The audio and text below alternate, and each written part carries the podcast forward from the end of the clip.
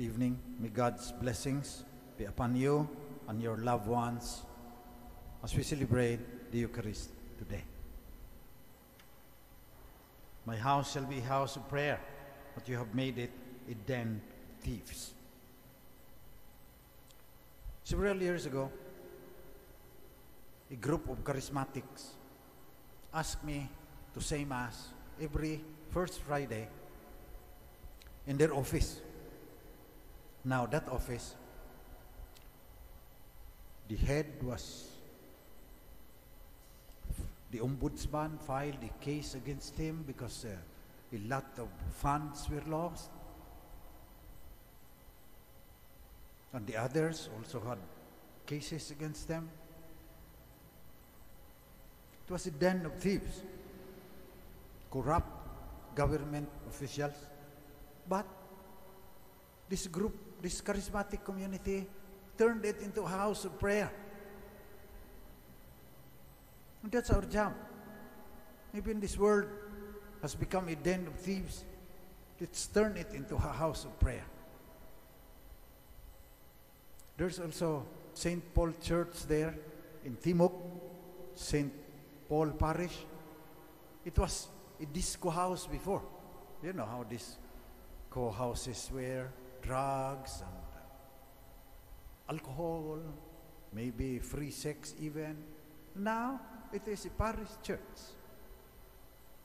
Just like the basilicas in Rome, the Christians built them over temples where idols were worshipped, sometimes with human sacrifices. So the Basilica of St. Peter and the Basilica of St. Paul built over houses of sin. My message to you today is from the first reading, chapter 10, book of Revelations. You must prophesy again to many peoples, nations, tongues, and kings. To the whole world, you must prophesy. And you can only do that if you have houses of prayer where many, many people give you strength. So let us make our churches the house of the Father, houses of prayer, especially our own home to become a house of prayer. Family that prays together stays together. And that's why many families now are having problems. They don't talk to each other anymore. They're also busy with other things. Let us build our homes into homes of prayer so that we can prophesy. We can turn den of thieves, dens of thieves into houses of prayer just like charismatic groups. Doon na sila nag-Eucharist, doon sila nag-prayer meeting, doon na sila nag-life in the Spirit seminar, maski na may mga magnanakaw pa dyan. In the end, God's grace will triumph. And as Saint, uh, as Pope Francis has said, the whole world has become a den of thieves. Ninanakaw natin ang kinabukasan ng mga bata. Kagaya noong very pretty little princesses there. We have to assure them of a better future. Ninanakaw natin by destroying the environment, by an economic system that makes rich only very few people.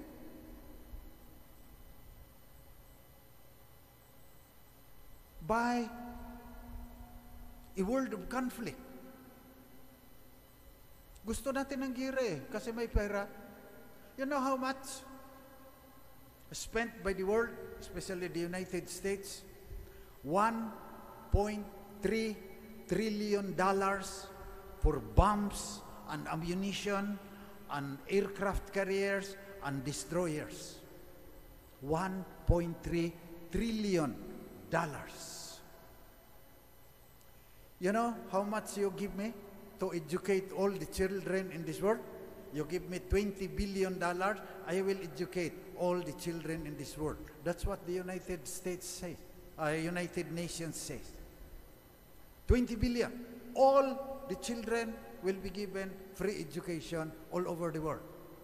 In the Philippines, we have 10 million dropouts who have not finished high school.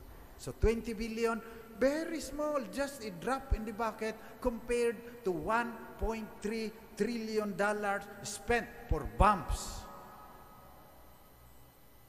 especially nuclear bombs. Yumayaman ang ilang tao paggawa ng bala na pangsabog, pampasabog sa bungo ng kapwa nila tao. Hindi naman nila nakikita eh.